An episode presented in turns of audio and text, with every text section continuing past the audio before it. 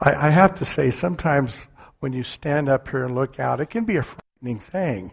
Uh, it's not you; it's it's up it's us up here, but we're uh, it's uh, we love our kids. We do want to wish everyone a Merry Christmas. I believe God wants to bring joy. He wants to bring peace into our lives, and uh, I believe that even this year, God is doing an amazing thing in our life as we open our hearts. Amen. I want you to take your Bibles for a few minutes. Jump with me to Matthew chapter 17. Matthew 17, I want to read a text. This is not a Christmas message this morning necessarily, uh, but I felt the Holy Spirit this earlier this week give me a word for our church.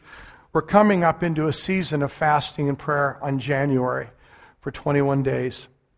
And I know that many of us do not understand uh, what that all involves, but I believe that as we look at this subject uh, on some things, because this morning I want to talk to you about transforming your reality, transforming realities. How many of you believe that Jesus' prayer is being fulfilled when he prayed that heaven would come to earth? And God's Jesus' prayer, and he taught his disciples to pray as thy kingdom come, thy will be done on earth as it is in heaven. Amen. And Jesus and the instrument of God's plan is his people. It's you. God wants to use you. And uh, in fact, you are all he has. You are all he has. Turn to your neighbor and say, It's you. Amen. It's you. It's you that is all he has. And, uh, but he takes he takes us from where we're at. You know, the, the beautiful thing here about the Christmas story, when we look at it, is that when we have five angelic encounters in four chapters of the gospel that deal with angels confronting people who did not understand what was going on. Uh, it was a rude awakening for many of them. They were not expecting uh, God to come with such a message. For instance, Zechariah, who was an old man, and his wife, uh, his wife uh, Elizabeth, was an, in their older years, and they were not expecting a child. They were barren all of their life, and an angel comes as he's ministering in the temple. He's a he's a religious leader, a priest, and an angel says, "You're going to have a son." The Bible says that when the angel appeared, it says he was troubled. It troubled him. When Mary encountered the angel, and the angel, of course, said, uh, Highly favored, you're blessed, Mary, highly favored of the Lord, the Lord began to unfold his plan towards her concerning the birth of baby Jesus. The Bible says she also was troubled by the encounter. She was troubled by this encounter. It was something supernatural. It was not something they were expecting. But I believe in the Christmas story, God was coming to a religious uh, culture in that time that was religiously oppressed. No time before the time of the, these angelic encounters had people ever experienced what was going to take place. But it was going to bring a serious paradigm shift in the way people think and the way they see things. And uh, what it was going to do was going to usher in a new way of living and thinking. How many of you, since you've received Christ, experienced that new life? Amen. God intended for there to be some changes in our life. God intended for your marriage, your family, your home, uh, your influence to change because uh, as the result of this encounter. Let me, let me just say this. If, if you have not experienced an encounter that brings about the lifting of your vision, because that's what salvation does. It changes the way I think. It, it changes the lens on how I see things. It, it transforms you out of darkness, brings you into the kingdom of light, that doesn't necessarily mean that everything's going to be rosy for you. Actually, when you get saved, your life will stand out. Everyone say, stand out. Jesus said, You are light. You are the light of the world. I love what uh, Pastor uh, uh, Ted or uh, Todd Todd White says. He says today in our churches we have a lot of basket-headed Christians. We've got baskets over our head. We're not letting our light shine. He calls them basket heads. How many of you know we need to lift the basket off our head and let our light shine? And that's, of course, the life of God. And God never intended for our lights to be hid. And our lights are to shine. Now, it doesn't mean that we're going around just spouting off the gospel on everybody, but, but the light is reflecting in, in our faith, our sense of vision, our sense of hope. There's hope. Uh, and uh, my wife was telling me uh, this week that on the news she was hearing a particular political leader uh, just because of the recent elections that takes place, and this highly high placed political leader said this. Uh, we heard it. We couldn't believe it came out of their mouth. But they said, We're now entering into a season of hopelessness. And we're thinking, what a, what a horrible testimony from a leader to say that about America. Now, I, don't, I really don't care what candidate uh, you're voting for or voted for, but I want to tell you it doesn't matter who's in office. The political leader does not determine the light and the hope and the future that you have as long as your hope is in Jesus. There is no political leader, by the way, that will ever bring the kind of change and healing and hope that only the kingdom of God can bring. Proverbs makes it very clear that righteousness exalts the nation. But when the wicked bear rule, poverty and, and evil begins to uh, take place in the nation. But righteousness exalts. And so it's, it's sad when our leaders that are a voice in our nation begins to say, well, we're coming into a season of hopelessness. How sad. That, that's not what our nation needs. Our nation, we, right now, we are living in a nation that is burned out. There are people that are more restless and burned out than they're religiously burned out, they're politically burned out. Uh, it's amazing in our nation, we have so many assets and so many things available, but yet we tend to be, based on a lot of psychologists that have said this, we are a very unsatisfied, restless, and broken as a nation. Yet we're the richest nation on the planet. And yet there are so many people today discouraged. But I believe God is taking the church, He's unfolding truth to bring a revelation of Jesus in our life so that your life can truly shine. Amen?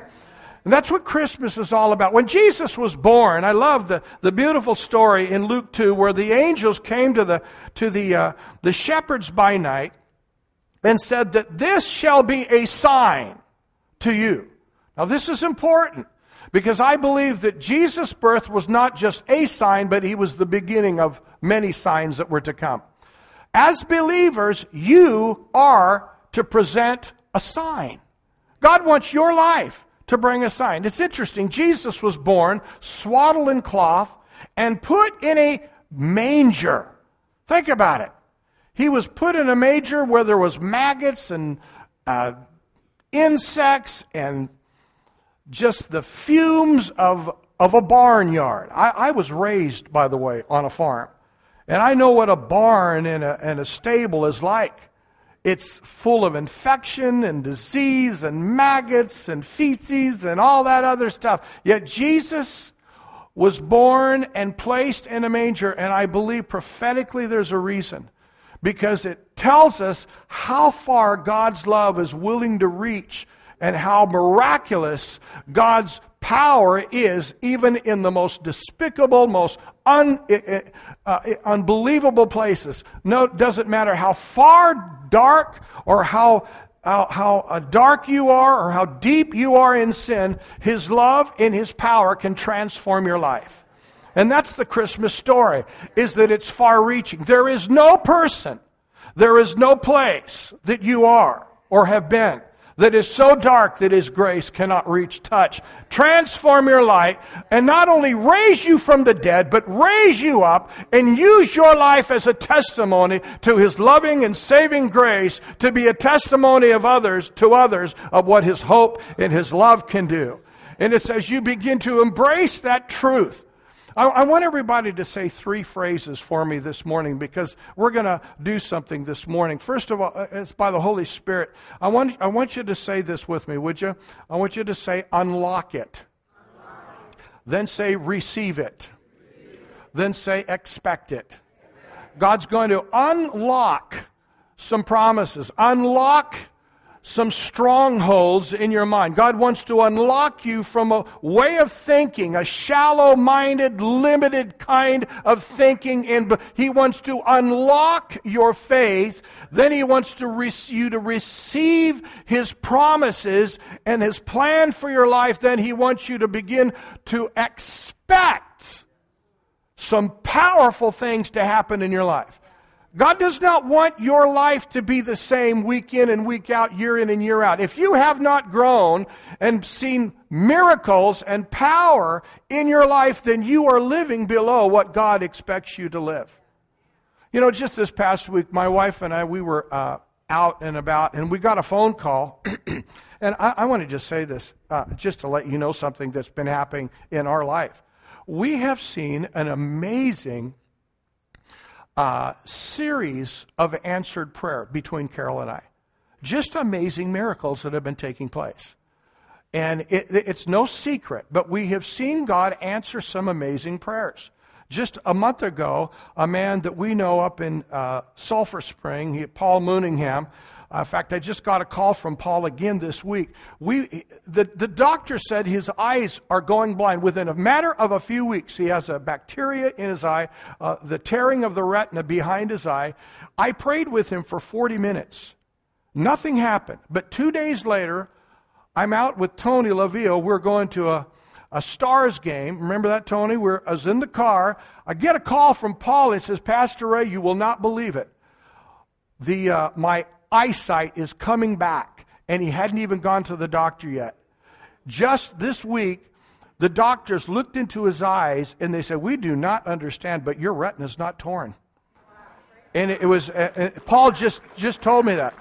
Yesterday, we got a call from uh, Be- Beverly Sheffield, a woman who, who's had a, Sjogren, a disease in the lungs, and we've been praying for her.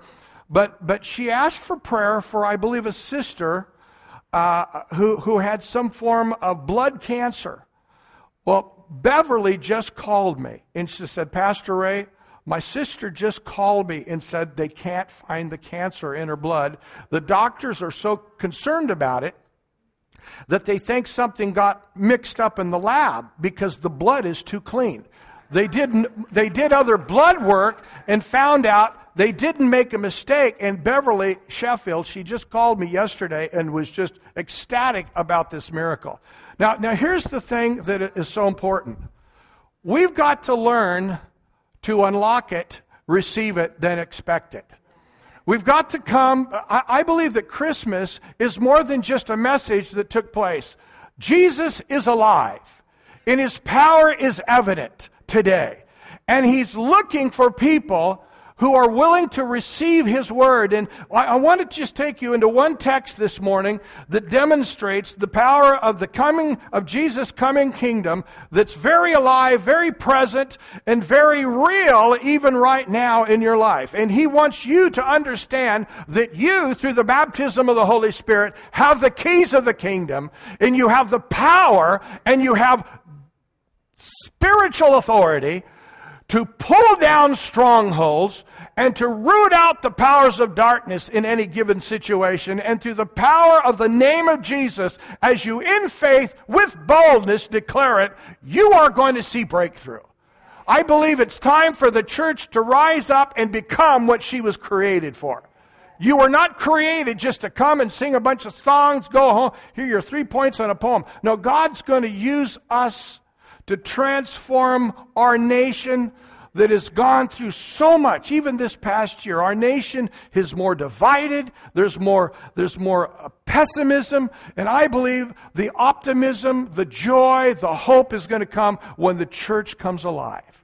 It's not just a church, but it's when all of us as churches begin to come together in a spirit of unity. We begin to embrace God's mandate, the mandate He's placed on the church. And by the way, His yoke is easy. Everyone say easy. His yoke is easy. His burden is light. This is not something beyond your reach. God doesn't give you something. He doesn't give you a plan that He doesn't give you the grace and the power of the Holy Spirit to accomplish His purpose. Now, in and of ourselves, in our own strength, we can't do anything. The Bible says, Christ in you is the hope of glory.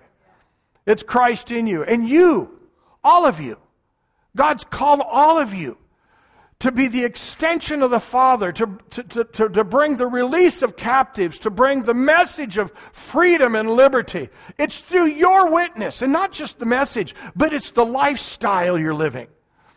People are going to be attracted to your lifestyle, even to your shadow. Even like Peter, who, who walked and people were healed. There, there, there's a testimony. I want you to see something because I believe God is delivering us from powerless, oppressive, religious Christianity.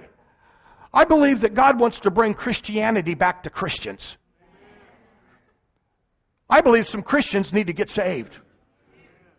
Uh, Pastor, well, that doesn't make sense. Christians, yeah. Some people who profess to be Christians are really not saved.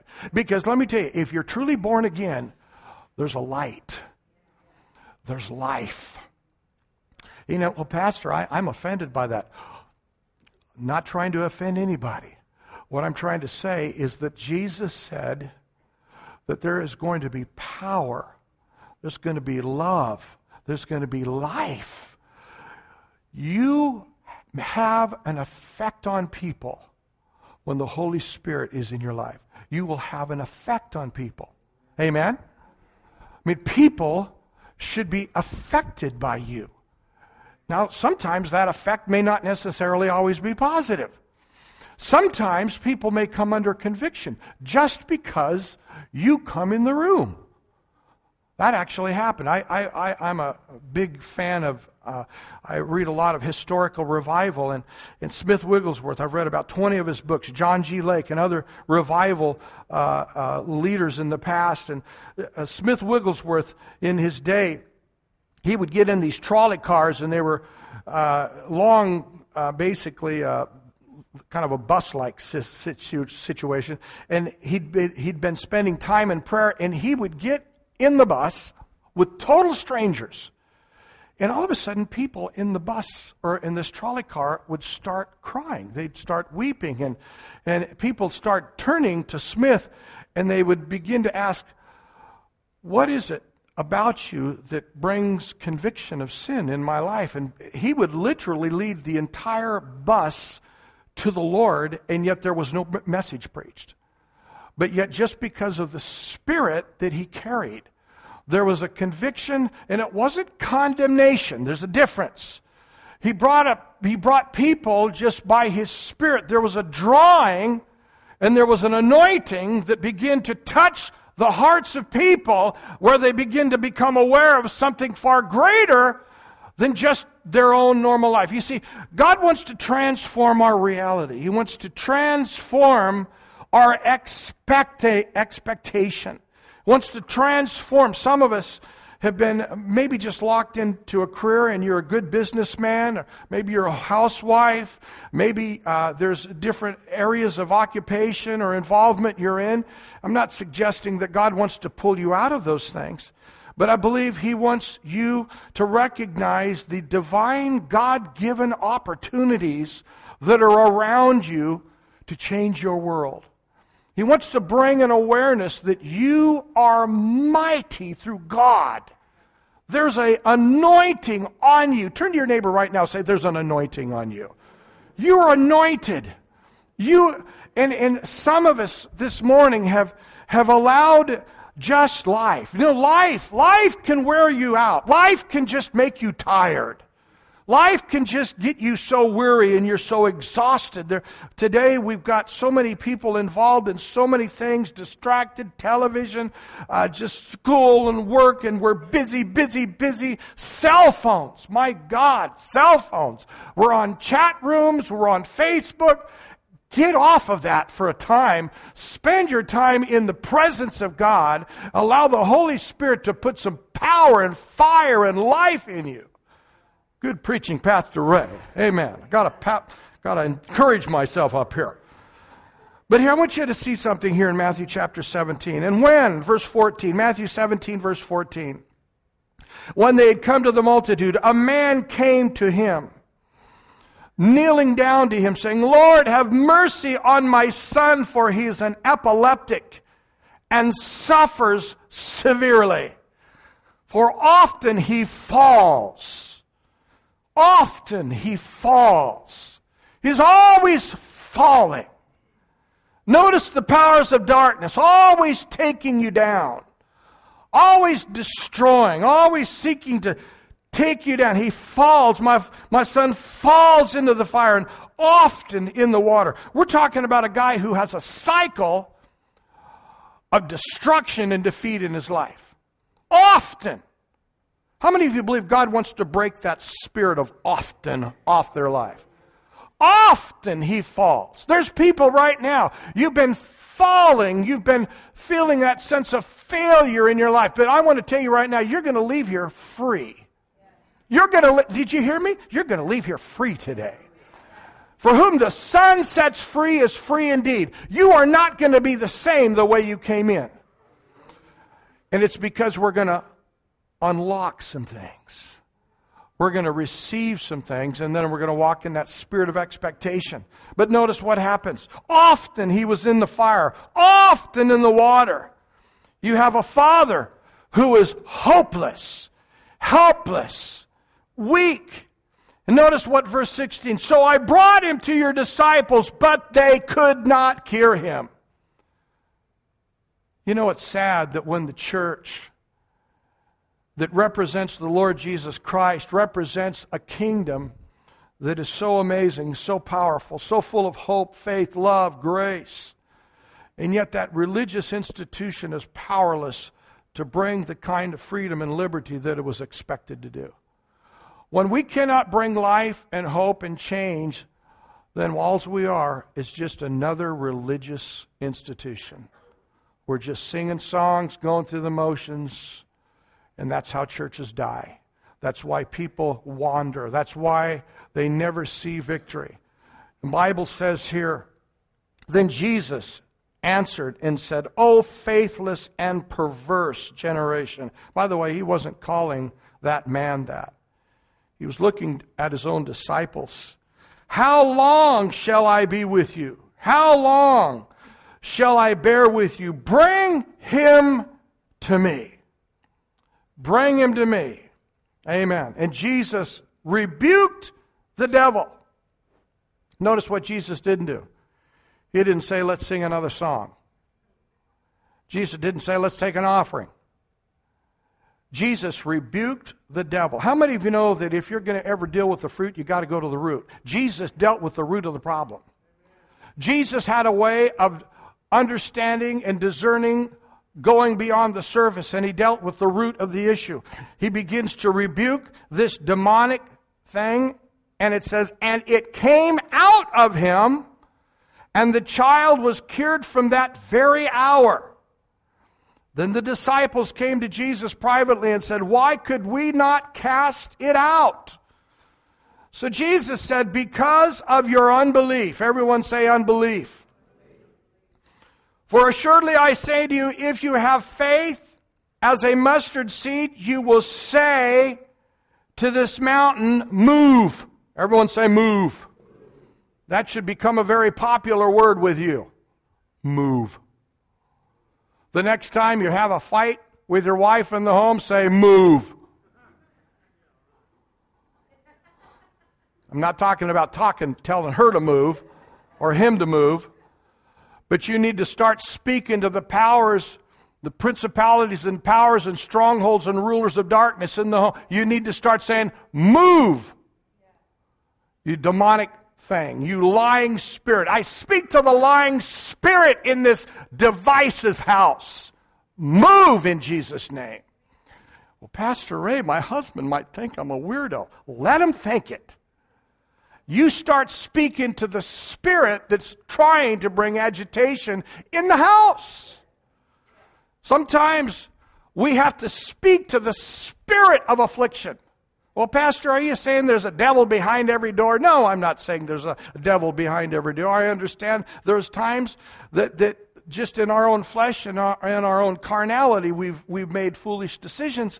But when it comes to spiritual battles, when it comes to confronting situations or problems or physical infirmities or afflictions, we need to speak and we need to get in touch with the Holy Spirit who lives and abides in us, and we need to ask God for discernment. Then we need to use the keys of the kingdom and we need to unlock the truth. I need to take the truth of what God's word says and I need to utilize it. Notice what Jesus says. But it was because of your unbelief. For assuredly I say unto you that if you have faith as a mustard seed, you will say to the mountain, Move, and it shall move here, and it will move. And nothing, everyone say nothing, nothing will be impossible for you. Howbeit, this kind does not go out except by prayer and fasting. Now, Jesus, living on earth, dealing with issues, problems, afflictions, diseases, death, oppression, religious oppression all around him.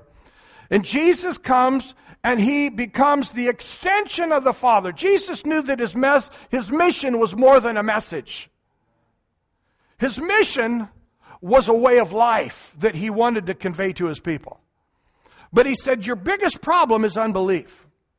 Now, one of the biggest problems, I, I, want everybody, I, I want everybody to see this because remember, Jesus said that you will speak to this mountain. Everyone say mountain. Guess what he was referring to by the mountain? It's up here. It's in your head. The biggest mountain that we have to deal with is this mountain of reason and logic that's up here. How many of you know that God has to get beyond here to begin to move mountains and begin to move supernaturally?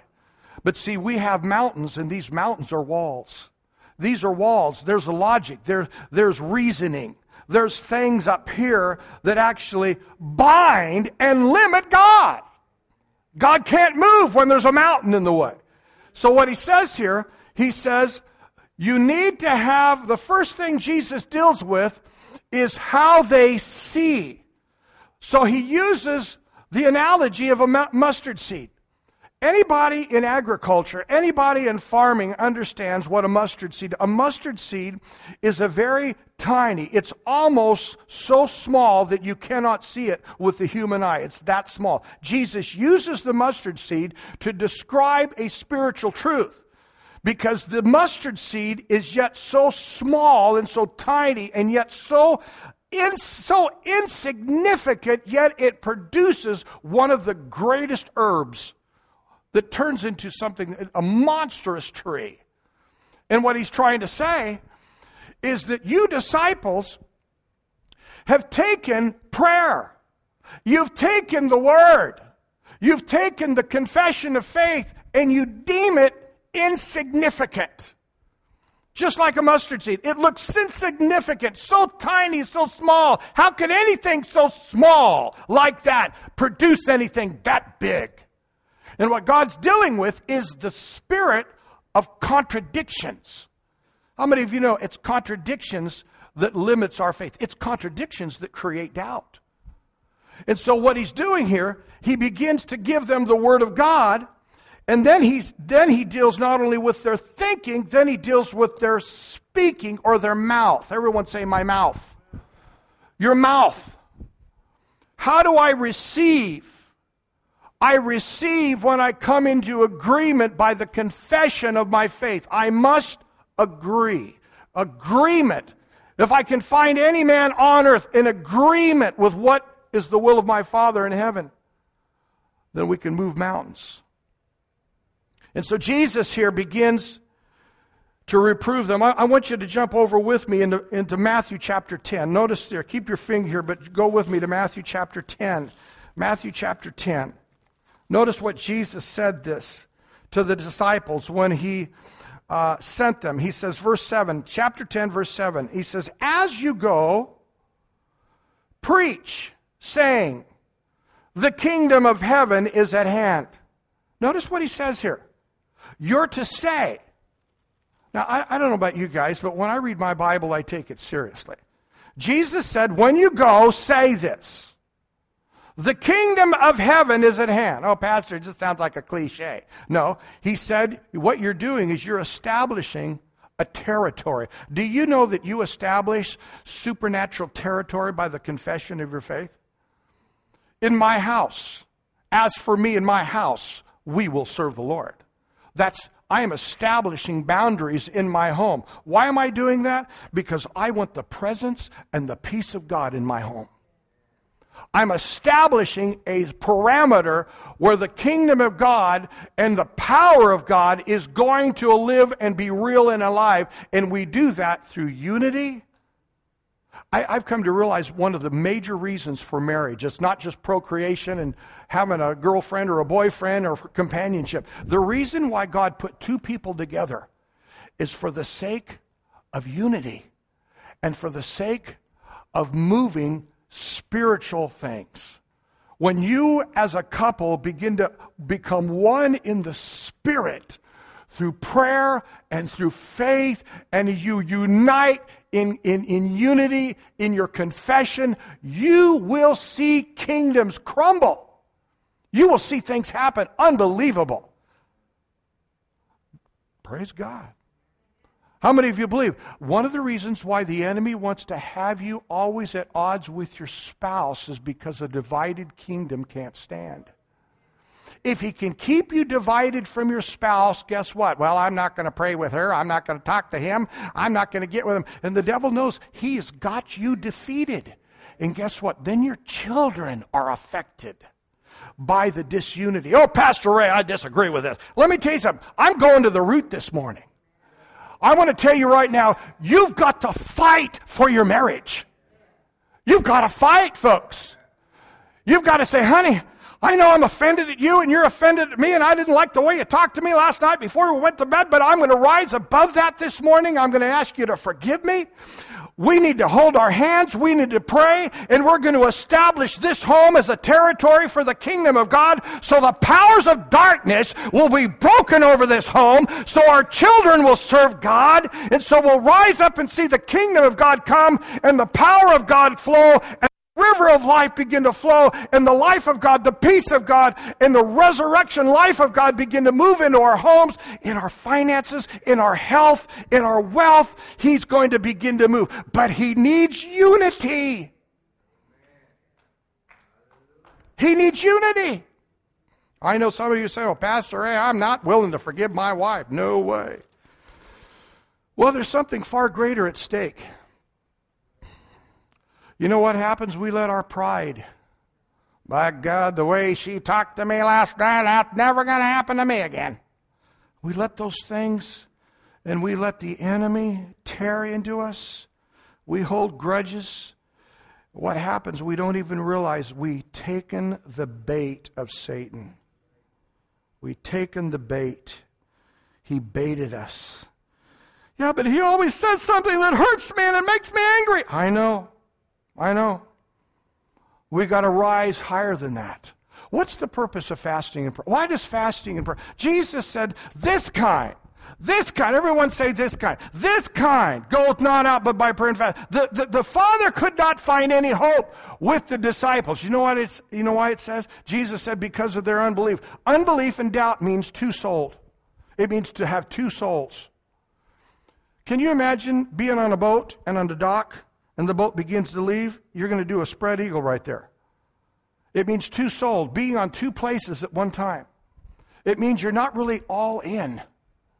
Unbelief is a result of a person not really being totally sold out. When you have faith in God, it means you're willing to take that leap. You're reaching, you're trusting, you're resting in His Word. Now, Jesus here says this in Matthew 10. When you go and you preach the kingdom of it, had verse 8, heal the sick, cleanse the leper, raise the dead, cast out demons. Then he says this freely you have received. Do you know that you received something already? If you've received Christ and you, how many here have been baptized in the Holy Ghost? Don't be ashamed, it's okay. The baptism of the Holy Ghost. Now, it's more than just speaking in tongues. If you've been baptized in the Holy Spirit, do you know that you have the keys of the kingdom? You have the power right now to shut the gates of hell. You have the power to. Do you know casting out demons is very easy? It's simple. Do you know that healing the sick is very easy? Here's the problem. A lot of people say, Well, Pastor, I prayed for the sick and they didn't get healed. No, you don't get it. They're already healed. Yeah, but I don't see them healed. No, they were already healed, past tense. I love what Smith Wigglesworth, he went to many con- healing conferences, and when, when Smith would pray for people, in fact, this is an interesting thing about his healing ministry. He would never pray for someone twice. This is what he would do. He would have healing lines. People would come down, he'd pray for them. If he saw that you were in a healing line, that you were there from the night before, he said, I prayed for you last night. Yeah, but I didn't get healed. No, you just don't believe. Get, go back and sit in your seat. That's the way he talked to people. Go back and sit in your seat. You, you, you, don't, you don't get it. You don't. Yeah, but I did. I still got the goiter. I still got the problem. No, you're already healed. You just don't believe it. He'd literally send him back. Well, you want to hear a real story, a weird story, true story. Uh, there was a woman that had crutches. She came down, and he was on a platform, and he says, God's going to heal you today. And what you're going to do is God's going to heal you right now. And he asks him, Do you believe that? And she says, I sure do. He says, I want you to come up on the stage. That meant she had to come up some stairs. So two gentlemen begin to come behind her to help her. And Smith Wigglesworth said this Don't touch her. Let her come up here. And everybody in the audience went, She starts to take a step, and guess what? She falls to the ground and everyone gasped. And people started rushing over to help her. And Smith steps down and said, Don't touch her. Let her get up. Now, how many of you think that would be offensive to some people? Okay? And so she, she crawls up on her knees and she gets up on her crutches. She stands up. And he's, Smith's standing up here. You come up here.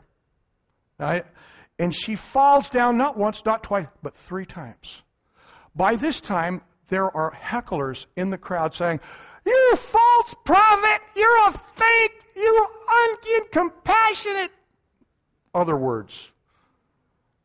And, and, and Smith Wigglesworth says, You come up. She finally makes it to the top of the platform. And then when he gets her to the top of the platform, now I'm not recommending any of you do this unless you hear from God. But he kicks out the crutches from under her armpits.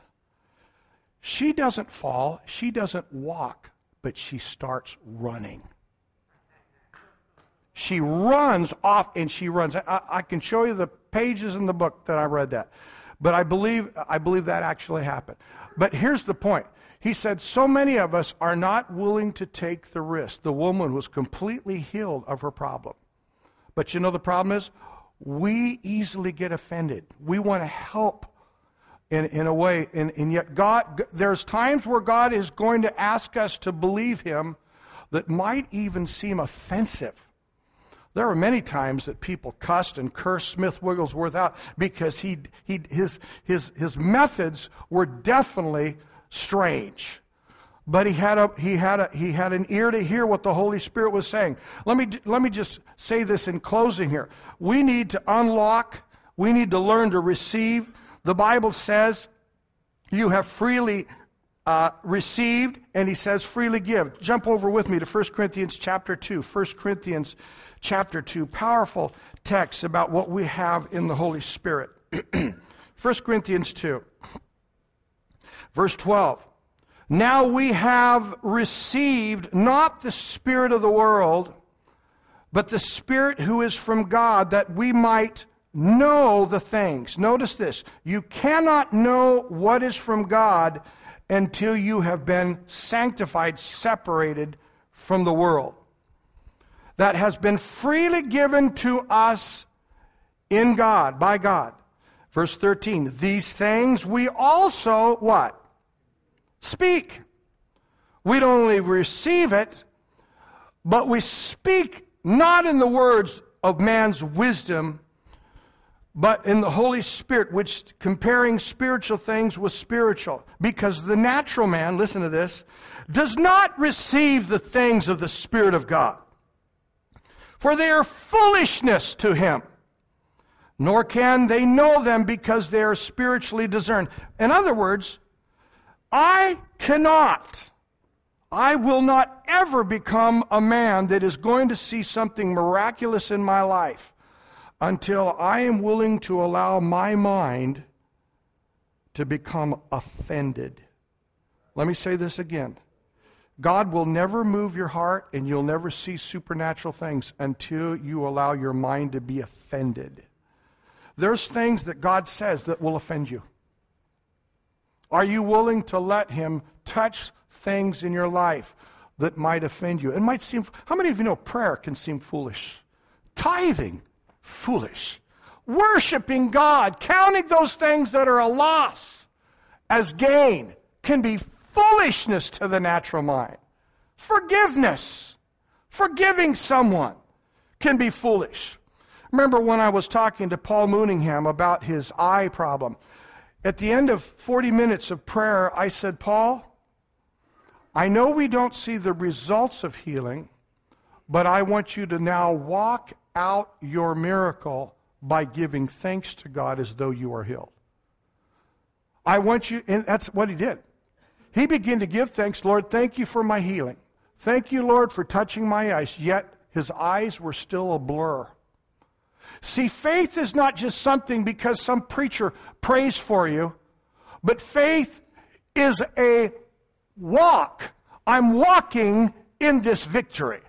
I'm giving thanks. Lord, I'm, I'm going to wake up tomorrow. I'm, I'm healed by the word of the Lord. Oh, Pastor Ray, that seems so foolish. That's right. It's called mustard seed faith. It's small, it's insignificant, it seems ridiculous. It's foolishness to the mind, to the natural mind. There's a foolishness attached to anything that is connected with faith. In fact, it's offensive. But if you can get beyond the offense, you're going to see breakthrough and miracles. You may say, Pastor, you know, am I supposed to believe God for miracles in every day of my life? Yes. Yes, you are. There's a world waiting for the kingdom of God to be manifest. By the way, it's not just healing the sick, raising the dead. What I'm talking about this morning about transforming our reality is by three things. In closing, I'm going to give this to you. First of all, you need to know who you are. You need to know, you need to know your sons and daughters of the kingdom. When Jesus baptized you in the Holy Spirit, the baptism of the Holy Spirit was bigger than tongues, it's bigger than gifts. It's putting the spirit of sonship and sealing you with the spirit of sonship. The same spirit that raised Christ from the dead dwells in you.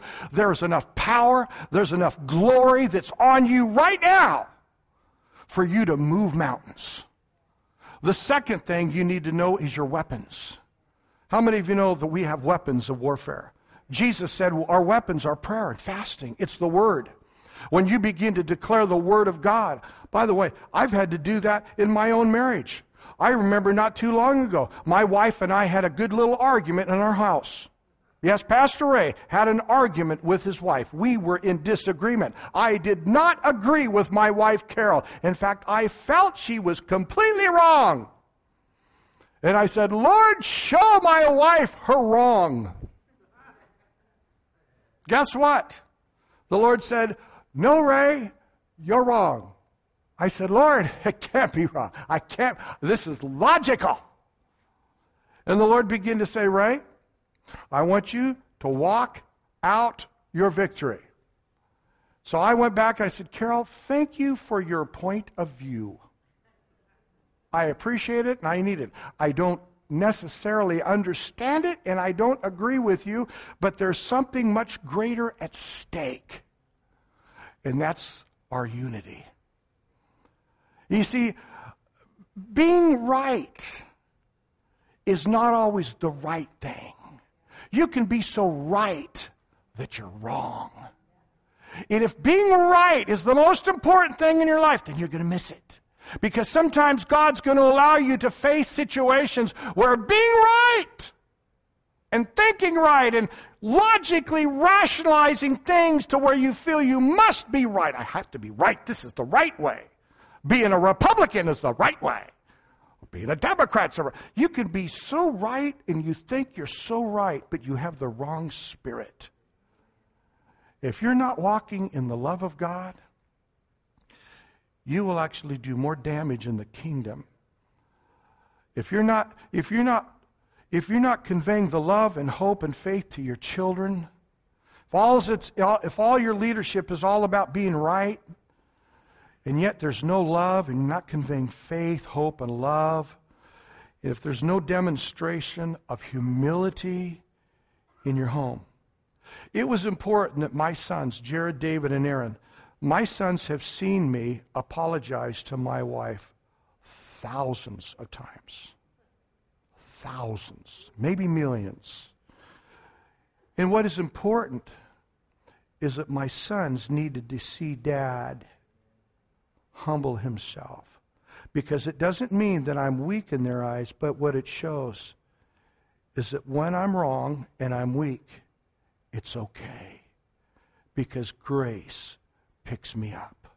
You see, if all we want to do is appear strong and afraid of being weak in the eyes of those who look up to us, then what happens is we convey a wrong message. And the message we convey that's wrong is you have to always be on top. You always got to be right. And if that's what you think leadership is, whoa, we miss it. You know, that's why I believe God used the Apostle Paul, who was a terrorist. The Bible says he terrorized, he persecuted the church, he was a he, he persecuted, he, he killed, he maimed people. And yet here Paul comes back into the synagogues. Just, just imagine, just imagine. Here, Tony, Tony. Tony, could you come up here? Okay, just come up here for a minute. I'm going to use Tony as an example. Now let's say Tony, just sit here in this chair just for a second. Let's say Tony is gone. Tony is dead because I put this man in prison and I made sure he was stoned. Now I come to the synagogue and his wife is sitting right there. And I'm coming and I'm endorsed by Ananias of Damascus as a Christian who's endorsing me as a new believer. I'm a Christian. Oh, by the way, guys, I'm called to preach the gospel to you. I just killed her husband, had him stoned. But you know I'm here? I'm not here because of any credentials. I'm here because of his grace. I'm here because of his mercy. Can you imagine what that early church had to go through? Because there were widows in their synagogue because Paul had killed their spouses. And now these people had seen God's grace demonstrated by taking the worst of society, redeeming that man, saving him, and then making him a voice to the rest of the church. How many of you know we got a long way to go? C- could you receive me? I just, I, I had her husband stoned and killed. I also tortured him. Would you still receive me? I don't know. I think in many churches today we'd have them executed. Probably want to kill this pastor. By the way, thank you, Tony, for my example here. By the way, he's alive and well. Thank you. He's an awesome man of God. By the way, he's a, he's a lot of other things too. I could share too. He's awesome. yeah. But what I'm here to tell you this morning, folks, is that we need to unlock the promises of God. You need to unlock yourself. You need to unlock the grace of God and stop limiting, limiting yourself and allowing your past failures or weaknesses from keeping you from all that God has for you as far as the future. I want to just say to this brother here in the white, Uh, hey, you're right. Sure. I just felt like the Lord just said, the Lord is coming this morning and just sending waves and waves of grace, brother, upon you and letting you know He's chosen you, called you. There's a future, there's a hope. He wants to bless you beyond your greatest expectation. I even just sense the Lord just removing a veil. There's been a veil over your eyes, and the Lord is just going to begin to expound and explode a sense of greatness of who God is. He loves you as a son. You're an amazing man. There's a future, there's a hope. Amen. Receive that in Jesus' name. I, I, just sensed that, just wanted to share that with you that the Lord wants to just send the rain of heaven to bring refreshing upon you in a way that is just going to cause your life to blossom. Amen. And, and the future is bright. Amen. Paul said this one thing I do, and all of us, we need to learn to forget those things which are behind. We, learn to, we, need to, we need to learn to let go of things that hold us hostage. Some of us have come here, you've been divorced, and you're held hostage by a divorce. And the Lord wants you to release that issue of guilt even in your life. How many of you believe the blood of Jesus can wash and cleanse?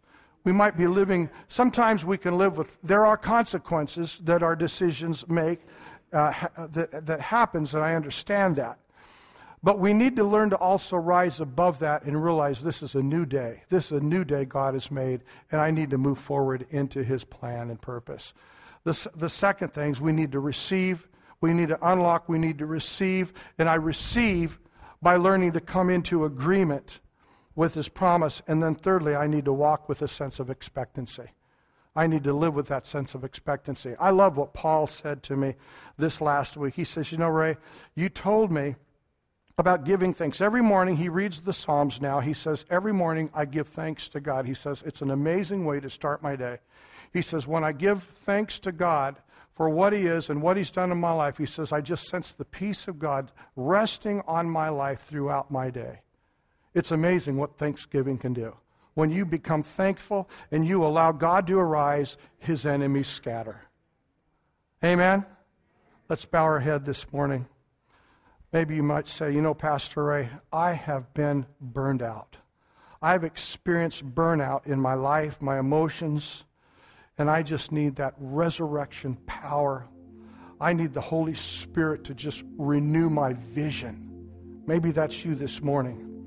Jesus wants to set you free. For whom the Son sets free is free indeed. If that's you this morning, raise your hand. I want to pray with you right now. Anybody? Anybody right now? Okay? I see that hand. Anyone else? Amen. Let's all stand to our feet, shall we? We can stand to our feet this morning.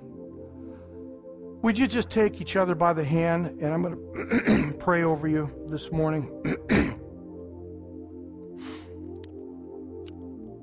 As you're holding the hand of the neighbor next to you, I want you to actually pray for them. I want you to pray that the, the spirit of peace would be released upon them. Just begin to pray that God would unlock the promises, God's promises over their life to come in to that place of ruling and reigning, victorious in Christ. I want us to begin to understand that there is an authority that rests upon us. There is a favor and a grace that rests upon us.